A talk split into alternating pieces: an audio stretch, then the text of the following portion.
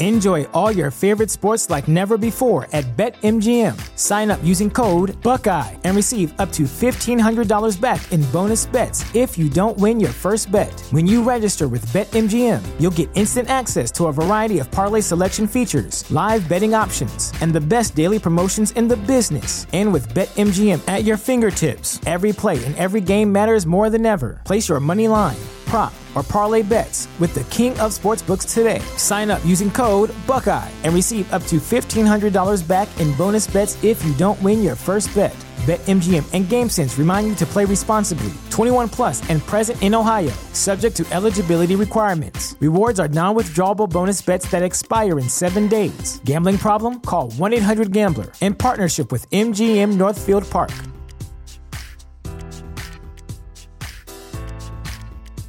At Parker, our purpose is simple. We want to make the world a better place by working more efficiently, by using more sustainable practices, by developing better technologies. We keep moving forward. With each new idea, innovation, and partnership, we're one step closer to fulfilling our purpose every single day. To find out more, visit parker.com/purpose. Parker, engineering your success in the following program do not necessarily reflect those of WWDB, its staff, or management. Inspirational women are increasingly popular in the news and media, but many go unheard and their stories are never told. Women to Watch with Susan Rocco captures the stories of many women who truly make a difference. Women to Watch is the vehicle for developing new leaders, encouraging younger generations, and in building self-esteem for future entrepreneurs.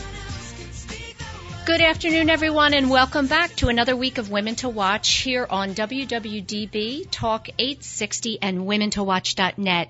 Uh, my name is Sue Rocco, and we have two wonderful women waiting uh, to come on the air this afternoon. The first is our monthly contributor, our very own Kristen Hillsley, financial advisor of the Foley Hillsley Group of Robert W. Baird and Company.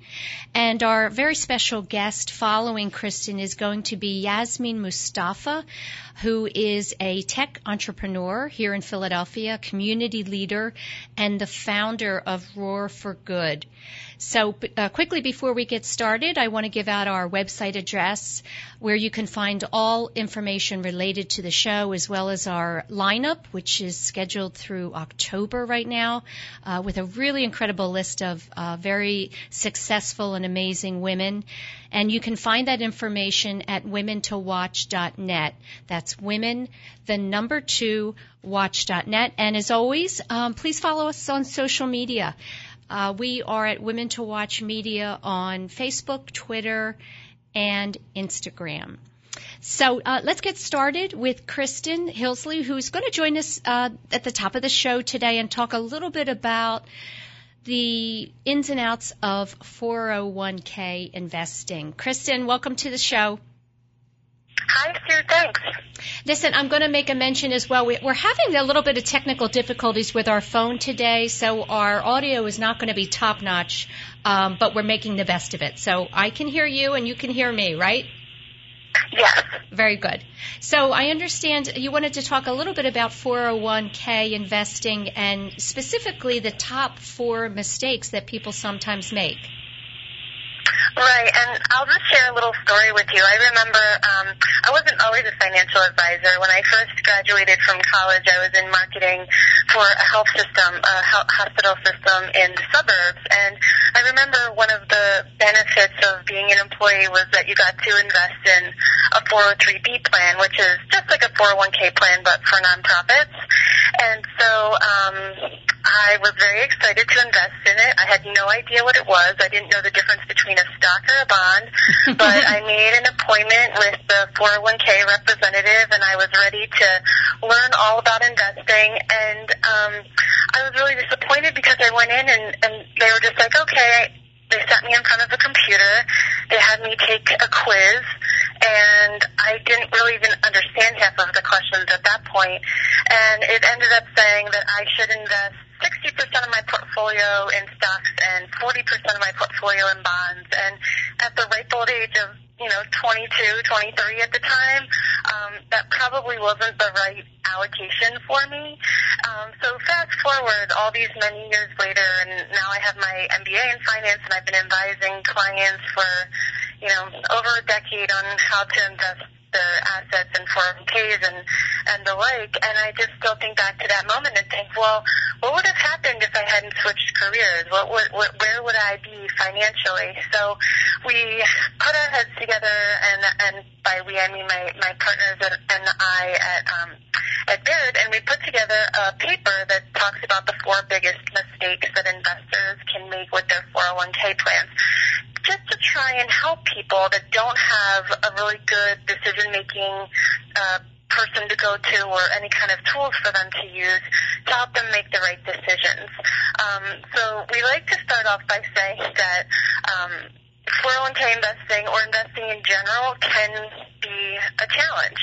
And if you look, there's a company called Dalbar, and they do a study every year to see how investors are doing against the market. And what we see is that investors, on the stock side anyway, only earn about half of what a regular index like the S&P 500 earns. So if the S&P over 20 years is earning about 10% a year, the average stock investor is earning only 5. And the reason why is because the markets are so volatile. And so if you think about what people say when you talk about investing, they say, you know, I'm going to wait until the market calms down a little bit before I get back in. Or they might say, like right now, they're saying, wow, the market's really going gangbusters. I want to invest. And if you translate those two comments, they're really saying, I want to buy when the market is high and I want to sell when the market is low. And if you've ever tried to make money buying something that's expensive and selling it cheaply, you know that that's not a good value proposition. right. And so, um, but there is good news for 401k investors, and and that is that there's been a lot of attention with 401ks. So. Um, legislatively and there's been legal issue cases where um, right now there's a lot of attention on 401ks and it has pushed the cost of 401ks uh, down, and that's great for investors because the less you pay in fees, the more that stays in your pocket. The other thing too is that there's been more of a conscientious effort to make sure that your 401k plan has good investments in it. So um, typically, when you're picking your investments, you know now that they're probably the expenses are pretty good, and that the the, the investment options are pretty good. But one of the the key things that I'll, I'll you know, there's paper goes on and on, but um, for our purposes, one of the key mistakes I think that investors make when it comes to their 401k plan is not putting enough money in. You don't have to make the highest salary in the world build a sizable 401k.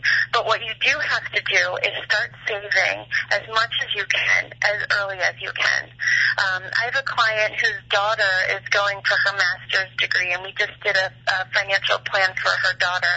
And in order for her to have the kind of lifestyle that she wants to have in retirement, and and she, you know she's looking at the typical retirement age 67 type retirement, she has to start saving 10 percent right away. So if you're looking for a rule of thumb, you know, 10% is a really good one. Um, and I can go on with a couple other suggestions, but I'm not sure how much time we have. Uh, just a, just another minute. Um, I, I'm wondering is that is that 10% realistic, Kristen, for you know young people just fresh out of college that perhaps don't have a great uh, salary? I'm sorry, what was that? I was asking if is 10% realistic for someone who's right out of college and perhaps not making a significant salary? Well, it all depends. So if you, I think it is really realistic for when you're first starting because you don't necessarily have all the expenses that pile on necessarily when you start having kids, if that's the, you know, if you choose to do that or uh, buy a house. So I think it, the earlier you can get that 10%, the better. Um, but if you're not at 10%, if you're at 0% and 10% seems so daunting, then maybe you start at 2%. And then typically, you know, every year you might get a raise. So instead of spending that money, maybe you go from 2% to next year it's 4%. And then maybe the next year it's 6%. So you kind of can get there. And the other thing I'll say is that it's not just um, young people that face this challenge. A lot of our clients are established um, investors. Some of them are even financial professionals. Um, and they still have the same questions about how to invest their 401k. So it's it's really a, a it goes across all different ages of how difficult this issue can be. Yeah. you know, just before the show, I had mentioned to you my own daughter, um, who's already investing in a 401k, and we were pleasantly surprised at the percentage that the company was looking to match.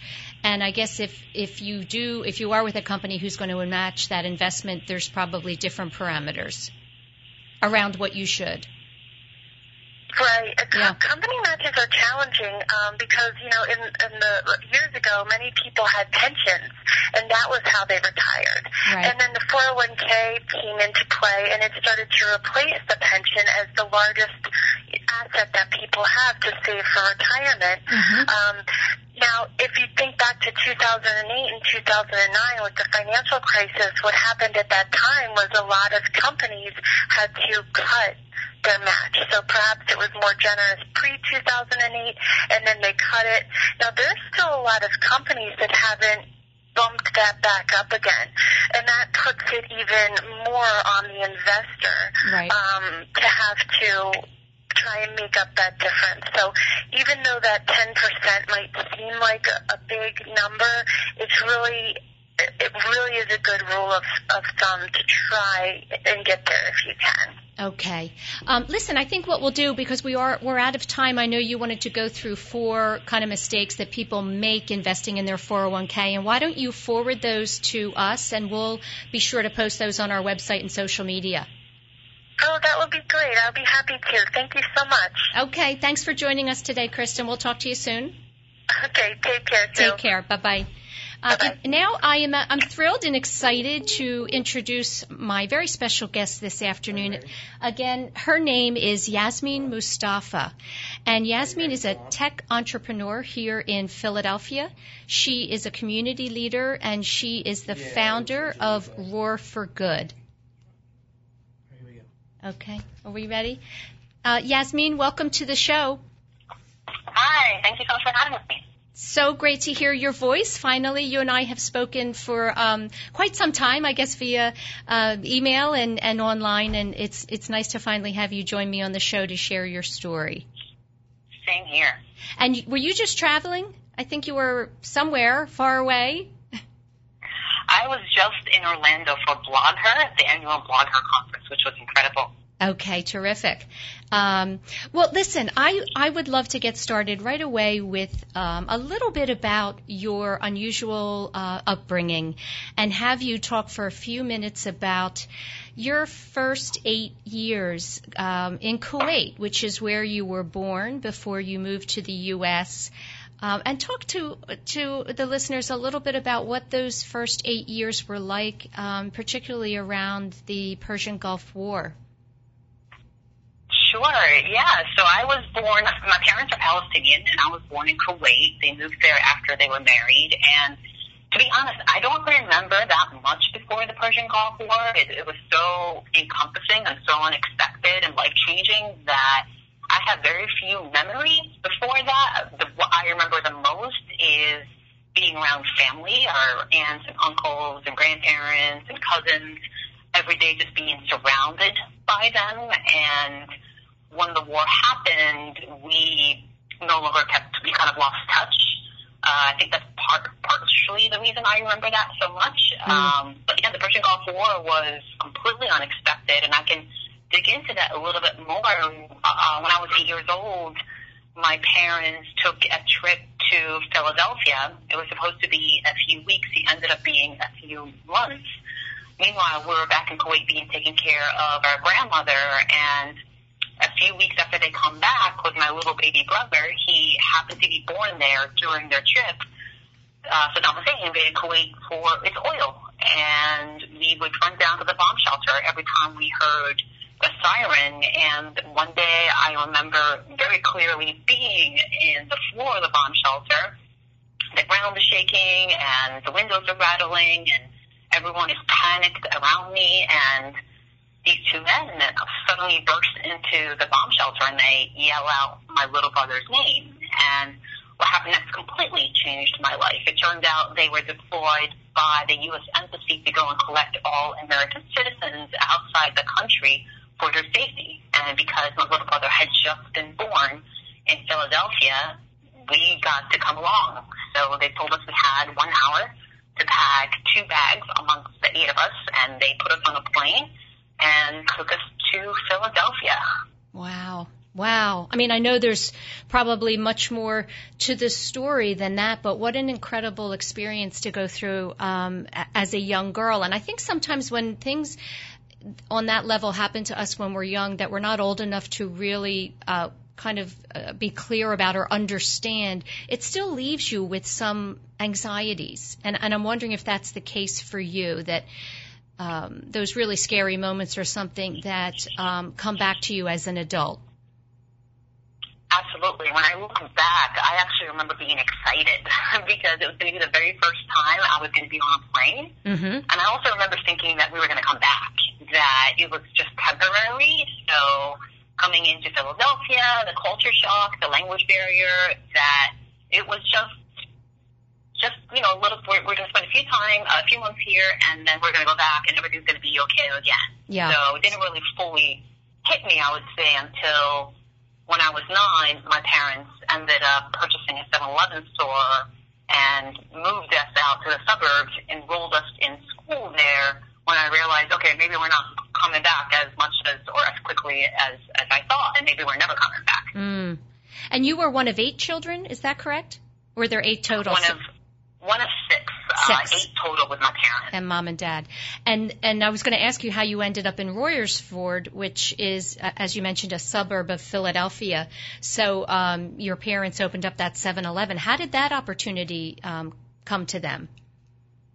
You know, it wasn't what was planned. My dad was well known as a mechanical engineer in his field in Kuwait and in Iraq and throughout the Middle East. But when he came here, unfortunately, like many immigrants, he was stripped of his degree. A lot of white collar workers, their educational degree just doesn't transfer over when they move to the States. And he tried to find a job in his field, but no one would take him. No one would accept any interview offers from him once they saw where he was from. Mm. So he tried to find other jobs and was unsuccessful and finally met someone who worked at a 7-Eleven, uh, another immigrant who had a similar experience. They ended up talking, forming a friendship, and then he found this 7-Eleven store in Royersford that was for sale, and we moved there once he purchased it. Okay. Because he, you know, to, to him, he had to do whatever he could to support his family. Okay, so really, I would say that you know that probably was the start for you in learning um, and experiencing entrepreneurship. Absolutely, yeah. It was it was a family business, so I was working there, uh, you know, as early as nine, and we would. It was directly across from the middle school and directly across from the high school, Mm-hmm. and because it was a 24-hour store, as most 7-Elevens are, it was just all encompassing. So every day we were there, whether it was after school, whether it was on the weekends, and yet running it, being kind of the back of the uh, operations, if you will, definitely gave me a good exposure to what it would be like to to run a business.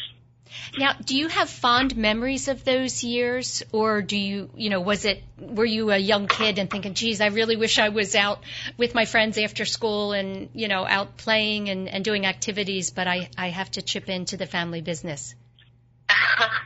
you know, it's an interesting question because you know it, it was all I knew, so I did have a reference point to compare it to, and it was my friends. But I thought to myself, you know, this is we just we have to do what we have to do. This is Mm. the only way that we can eat and put clothes on our back. And it wasn't really until I got a little bit older that I realized that it, it's not necessarily a normal upbringing.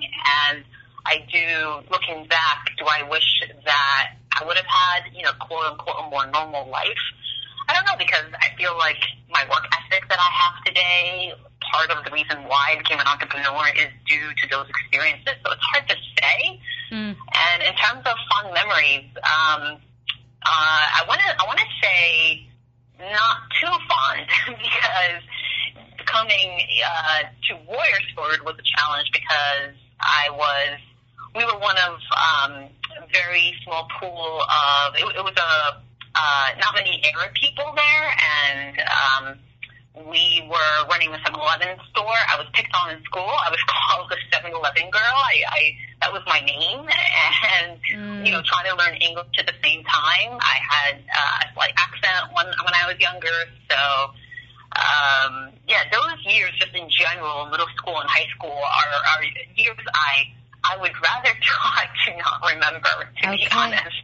Yeah, yeah. Well, you know, that's that is what it was for you. And, and I wanted to ask you about your thoughts on the whole immigration process as far as your own personal experience. I think you have written some things about that.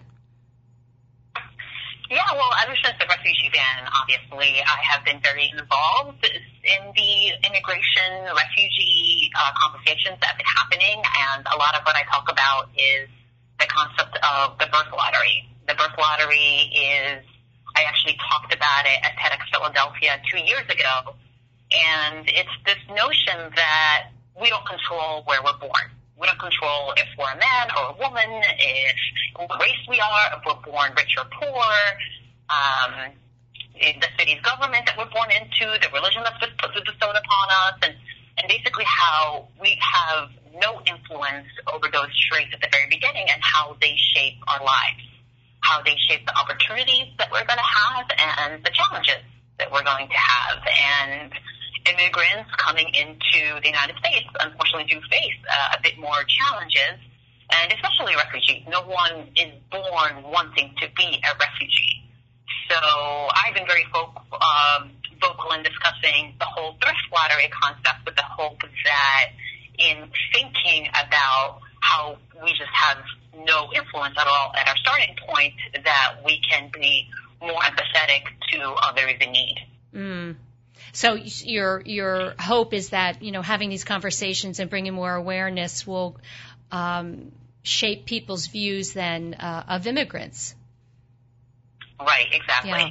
yeah. and I'll tell a story a little bit related to this. Um, so it took me a long time to become an American citizen. So even though we were plucked out of that bomb shelter by, by two U.S. ambassadors and brought over to Philadelphia, somehow something slipped through the immigration system. And when I was 15 applying for colleges, I found out I didn't have a social security number. And when I went to apply for one, I received some shocking news, and it was that I was considered illegal and undocumented.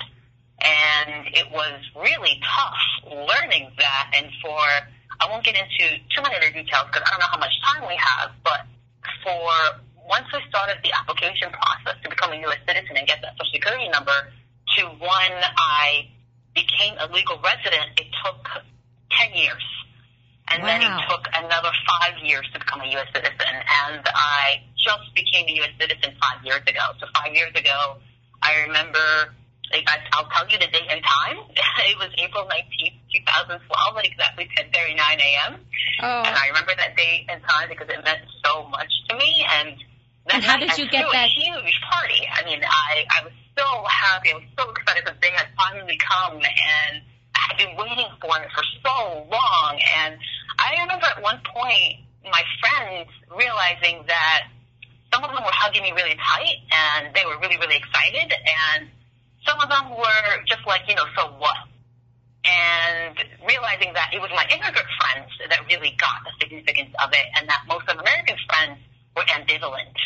Mm-hmm. And that was an eye-opening moment for me because it really taught me a lot about, you know, when things are handed to you, I think as human beings, we're more likely to take them for granted versus when we have to earn them.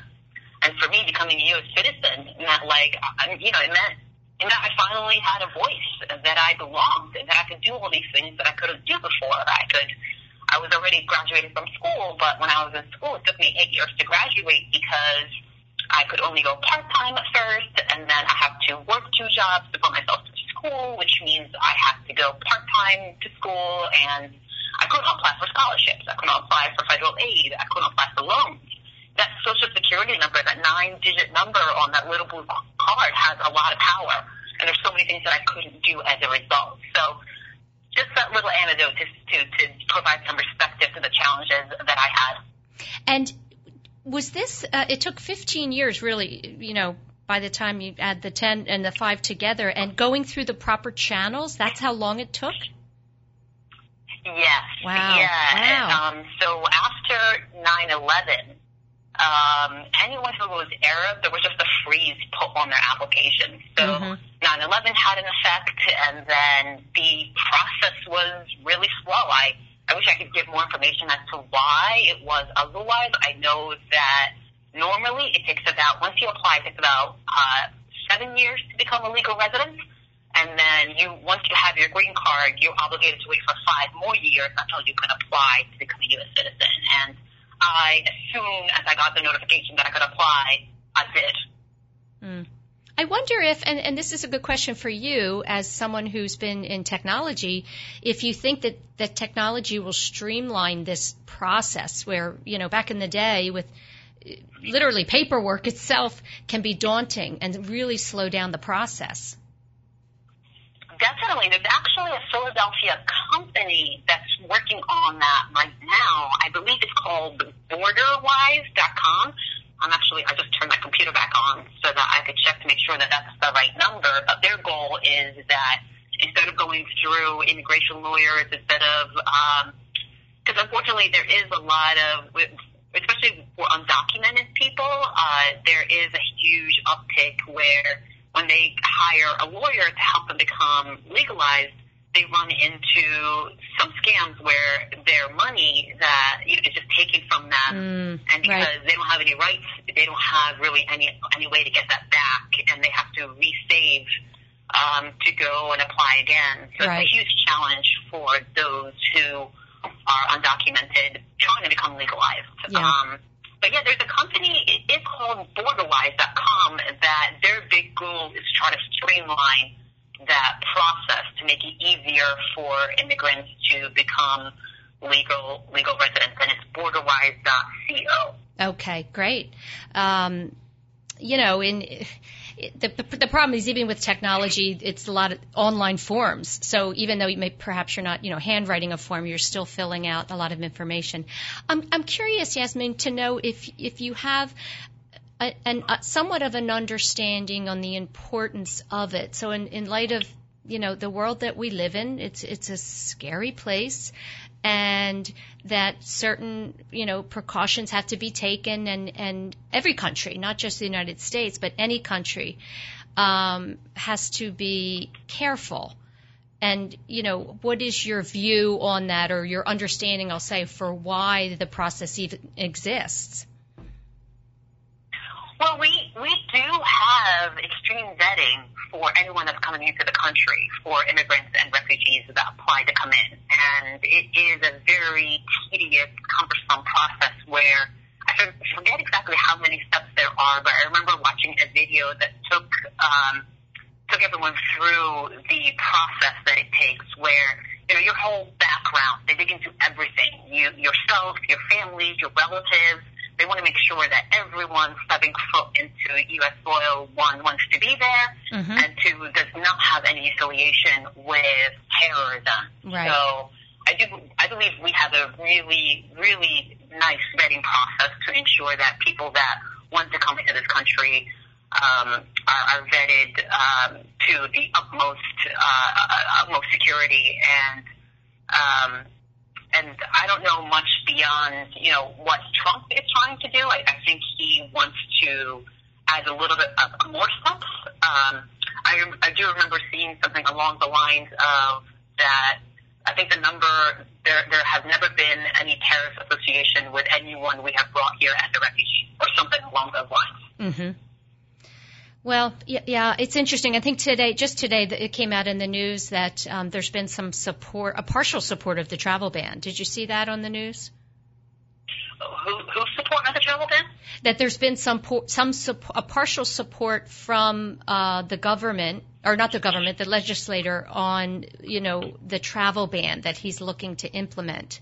So it, it, it just came out on my way into the studio. I'm not clear on what exactly that means, but um, you know, it's a, it's a tough it's a tough tough thing to sort out. But I think you know, talking to you, someone who has you know, literally personally been through the process, it's always good to have uh, people like you speak out and, and give the facts on what exactly happens.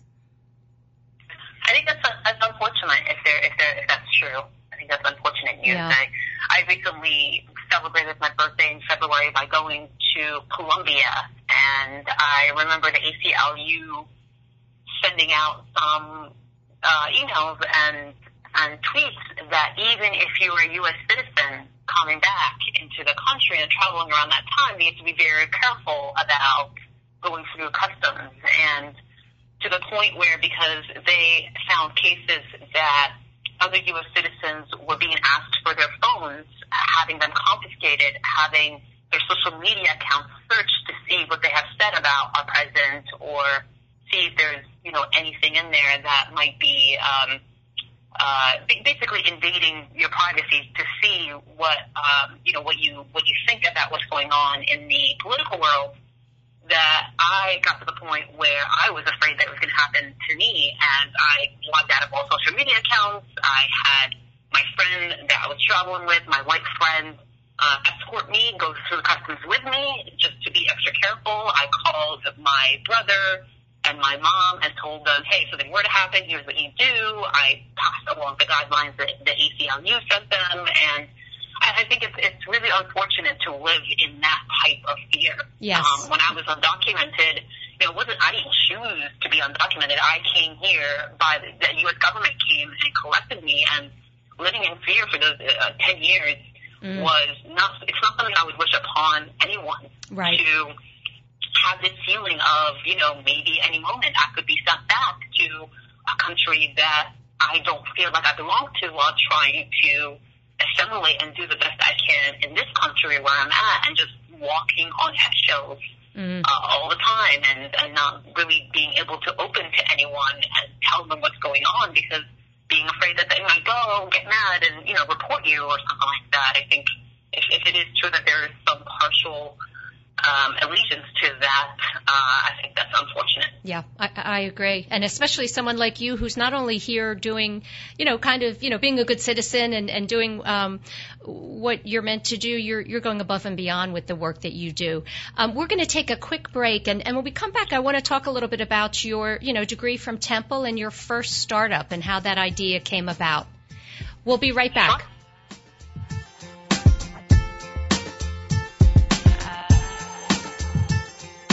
This is Kristen Hillsley, financial advisor of the Foley Hillsley Group, with a big announcement. Last fall, I hosted a women's lifestyle conference to help the women who do it all take control of their finances. Now I'm excited to an- announce a new partnership with Women to Watch Media to help show women how to own their financial future. We'll have newsletter articles, blog posts, announcements of live events, and a lot more. All available at womentowatch.net and our own website, FoleyHillsleyGroup.com. I'm thrilled about this new partnership and I look forward to being your resource for all things financial. Stay tuned to learn more or visit our website at FoleyHillsleyGroup.com. The Foley Hillsley Group is affiliated with Robert W. Baird and Company, member SIPC. Log on to FoleyHillsleyGroup.com to learn more. That's F-O-L-E-Y-H-I-L-L-S-L-E-Y group.com or call 610-238-6636. Since 1858, Mount St. Joseph Academy has been educating girls to be leaders, founders, and independent thinkers. Students are taught to be collaborative, courageous, compassionate, confident, and spiritual. In this student-centered environment, the young women are transformed by recognizing their own potential and are encouraged to use it to make a difference in the world. To learn more about Mount St. Joseph Academy, go to www.msjacad.org or call 215-233-3177. That's msjacad.org or 215-233-3177. Welcome back, everyone. You're listening to another week of Women to Watch here on WWDB, Talk 860, and WomenToWatch.net. My name is Sue Rocco, and I'm joined this afternoon by Yasmin Mustafa, who is a tech entrepreneur, a community leader, and the founder of Roar for Good. And uh, just before the break, uh, Yasmin, I was mentioning that you did graduate from Temple here in Philadelphia, and you graduated summa cum laude, which is impressive. And uh, you founded your first startup, a company that helped uh, writers monetize their content. How did you come up with that idea?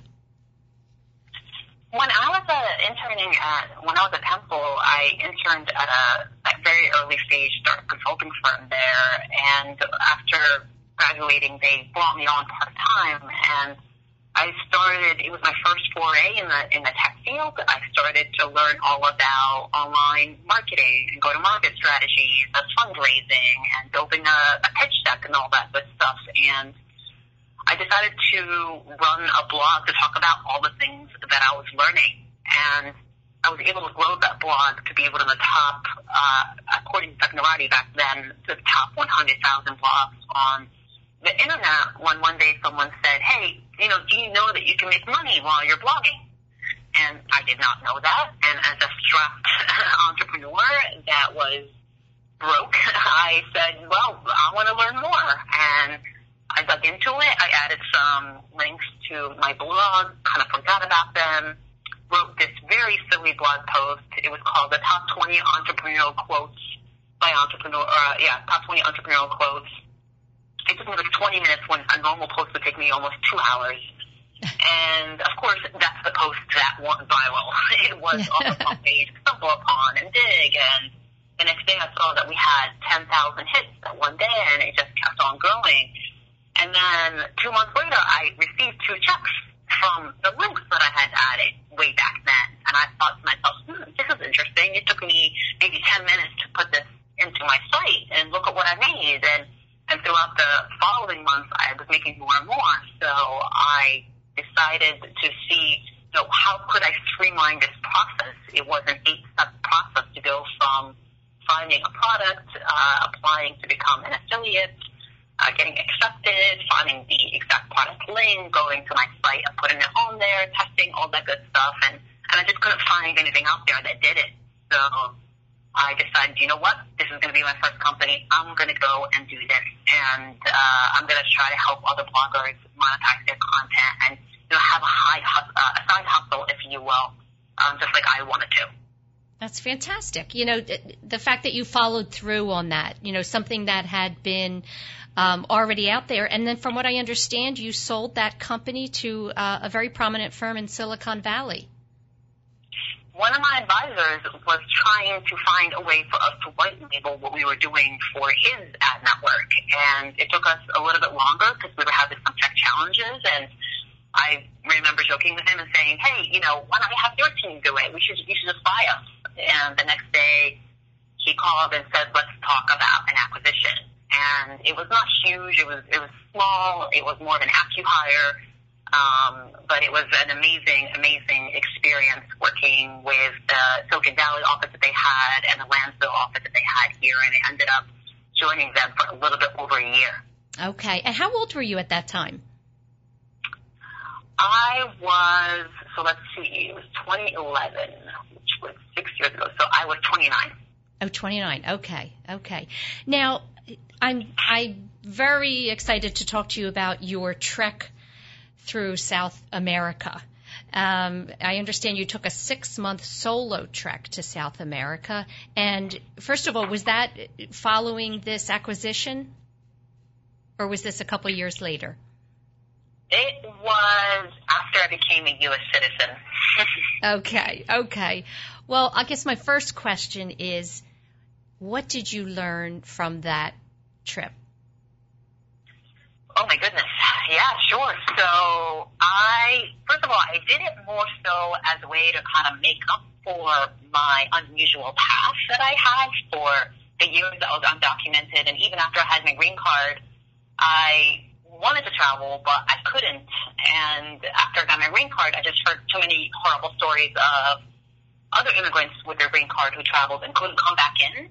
So to reduce the risk, I just said I won't do anything until I become a U.S. citizen. So once I became a U.S. citizen, I started planning for for this trip, and it was really going to be the first time I was going to be unbound by my circumstances. I had worked since I was nine years old. I put myself through school. I was undocumented. It was, uh, you know, running a company. I, I felt like it was going to be the first time I could be free to do what I wanted to do, and and it was amazing.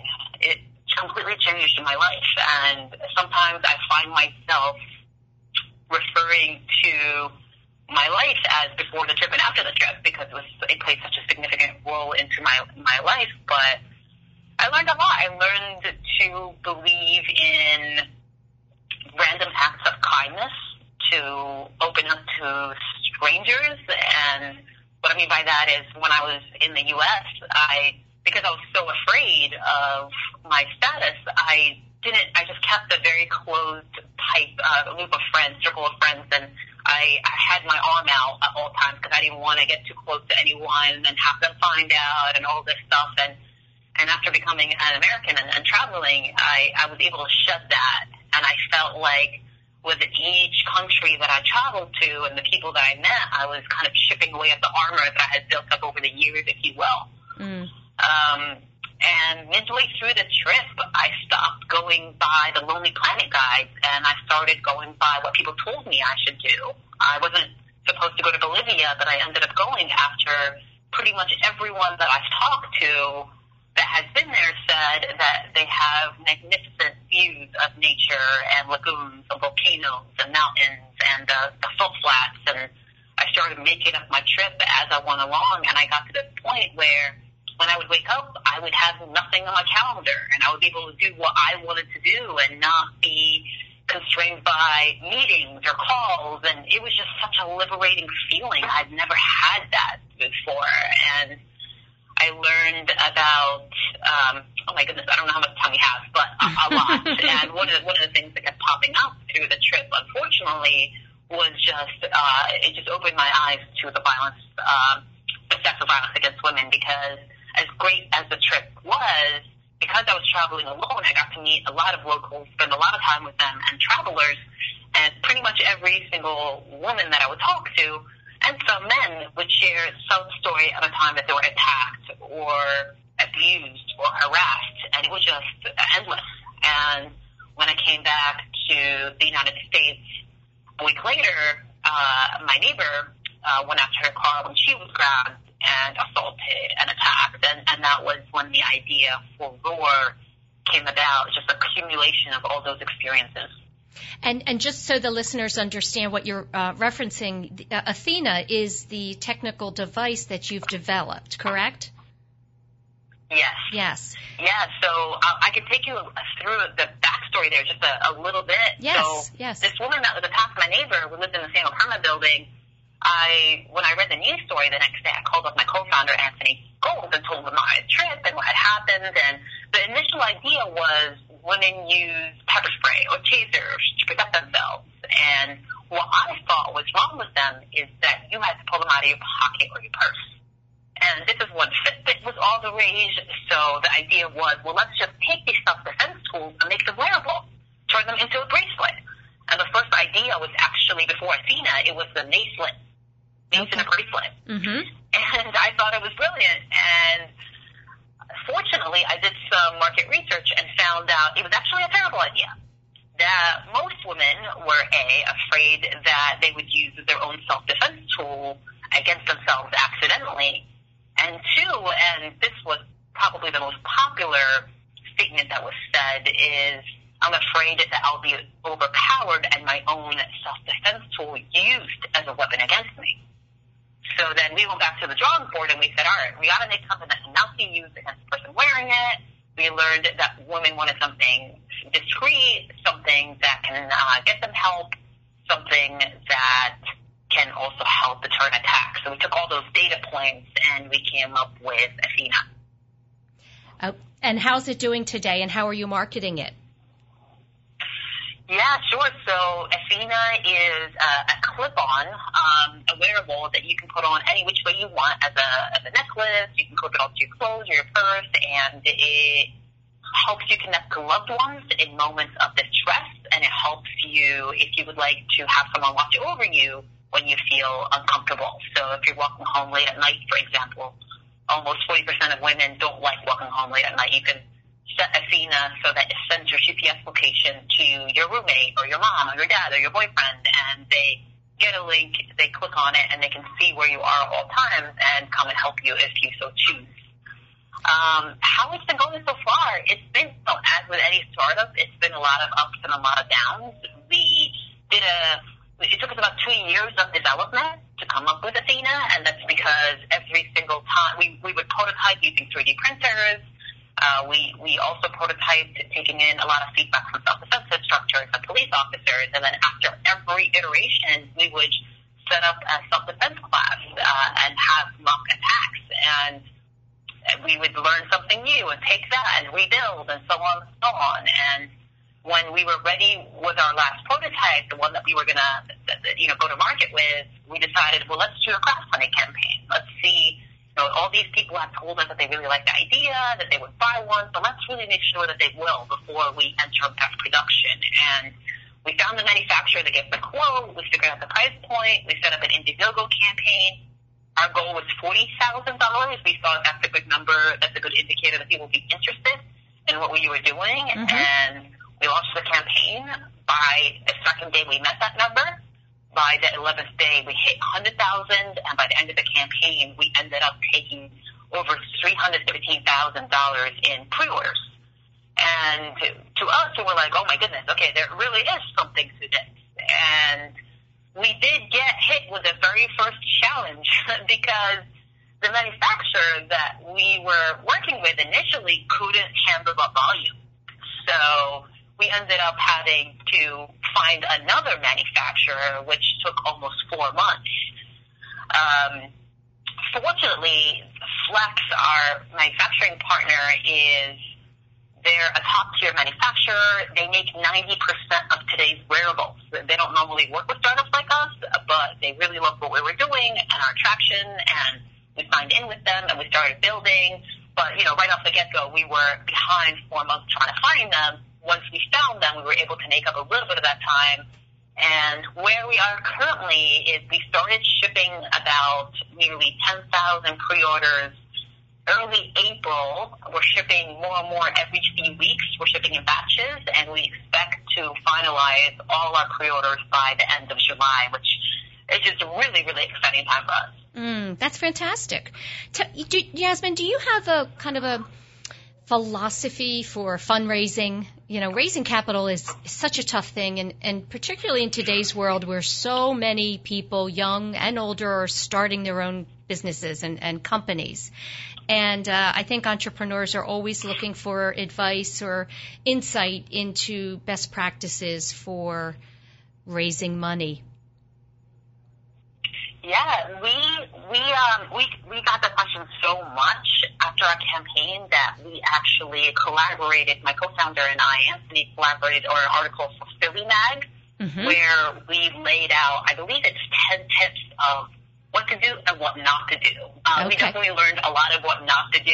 Yeah, well. that's right. Which is sometimes more important. Google it, Roar for Good crowdfunding tips, yeah, Philly yeah. Mag, you will find uh, you will find that list. Okay, yourself. Terrific.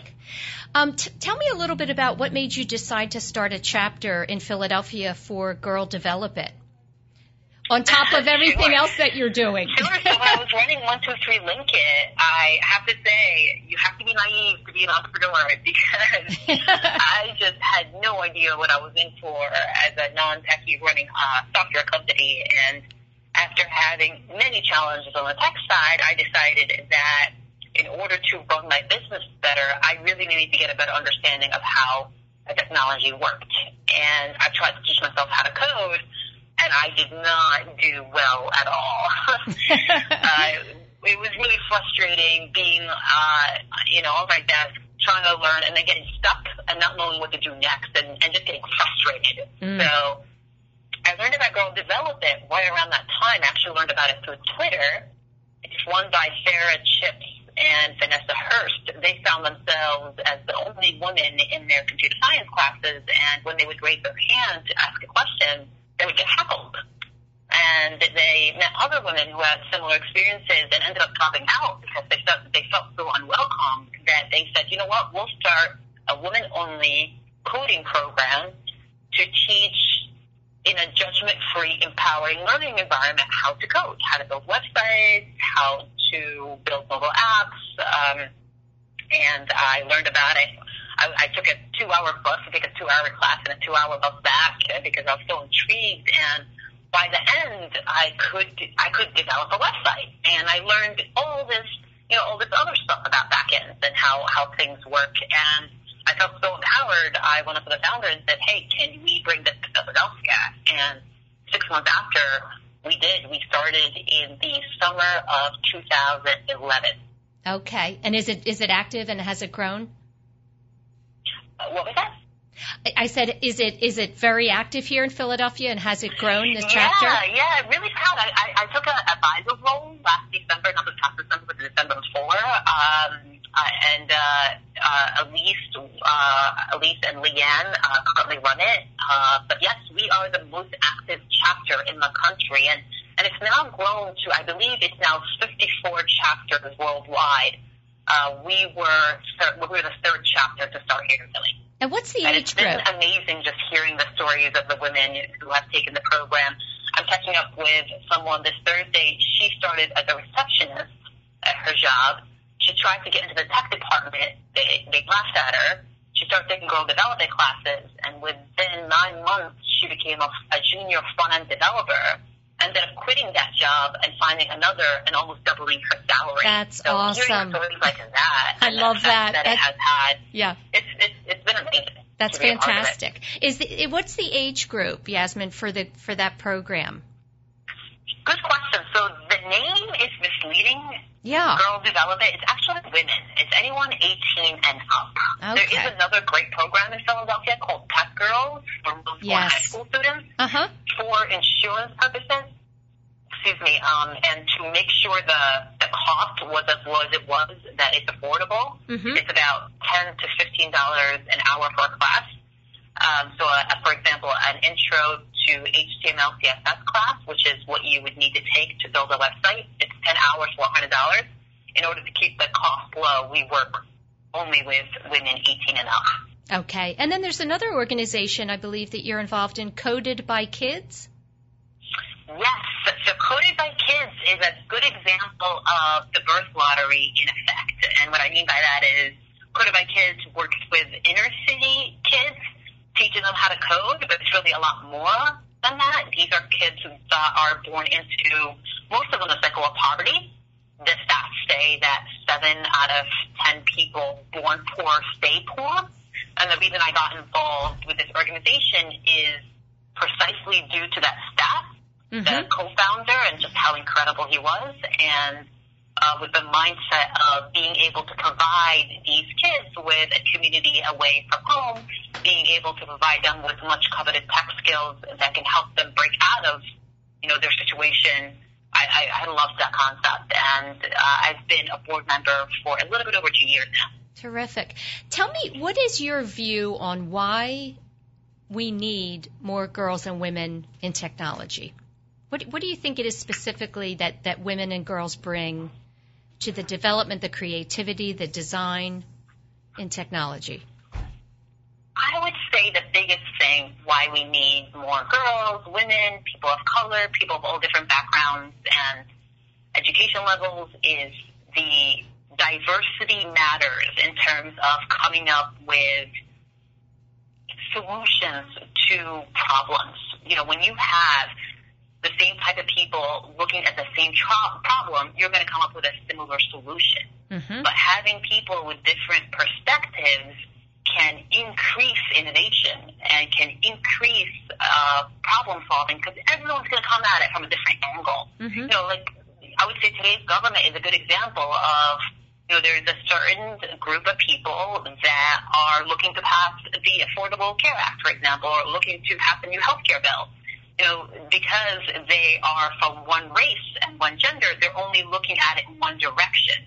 And studies have shown yet again and again that if you have diverse people looking at one problem, that you actually not only solve that problem better, faster, but you actually can make more money. Uh, it can affect the bottom line of the company that has more diversity within their team.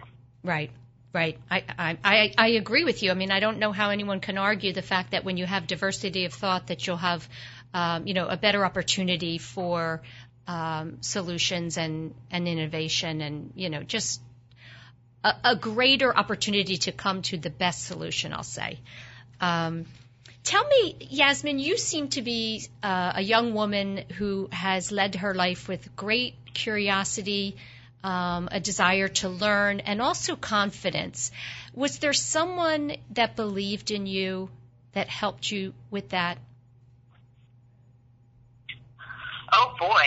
Well, I would say is that I'm a very person. I'm a very different person today than I was in high school, and even when I was in college. That there were a few things that helped. I would say when I was 18, right after graduation, my dad ended up selling the 7-Eleven store, and on a warm summer day, he actually ended up leaving. He packed two bags, hopped on a plane, and it turned out he took all the family savings with him. And as terrible as that sounds, it actually gave me kind of uh, wings to fly, if you will, because he was very strict, and there were a lot of things that we couldn't do, and I felt like I just felt like a different person after mm. he left. In wow. college, I met someone. He was the program director of the Innovation Entrepreneurship Institute at Temple. His name uh, is Chris Pavlides. He became my first mentor. And I had never had a mentor before him. I'd never had someone that was always there, willing to help, and someone that he was the very first person in my life who looked at me and said, Yasmin, I believe in you. Mm. And it sounds so silly, but it had such a tremendous impact on me having an adult, having someone I don't know recognize me and acknowledge me and want to do everything they could to help me and, and believe in me. And that statement, I mean, to this day, I get a little a little choked up thinking about it because mm. it made such a big impact in my confidence, my self confidence, and um, and and yeah, those two things I would say kind of helped turn everything around for me. Yeah, uh, I, I can imagine. I wish I had asked you that question at the top of the show, so we could have dive in deeper. But um, that's all the time we have, Yasmin. And I, I thank you so much for taking time to share your story with our audience. Thank you so so much. Uh, the last thing I want to say, if you don't mind, that we did just come out with uh, our, our our Roar Personal Safety app. Um, so for anyone that's interested in having someone watch over them as they're traveling, or someone that's interested in the latest gender equality news uh, that doesn't just want to read news but take action against it, definitely okay. check it out. Okay. Personal Safety app. We will we will share that. Thanks so much, Yasmin. That's it, everyone, for another week of Women to Watch. Be sure to uh, check out our website at womentowatch.net. Have a great week.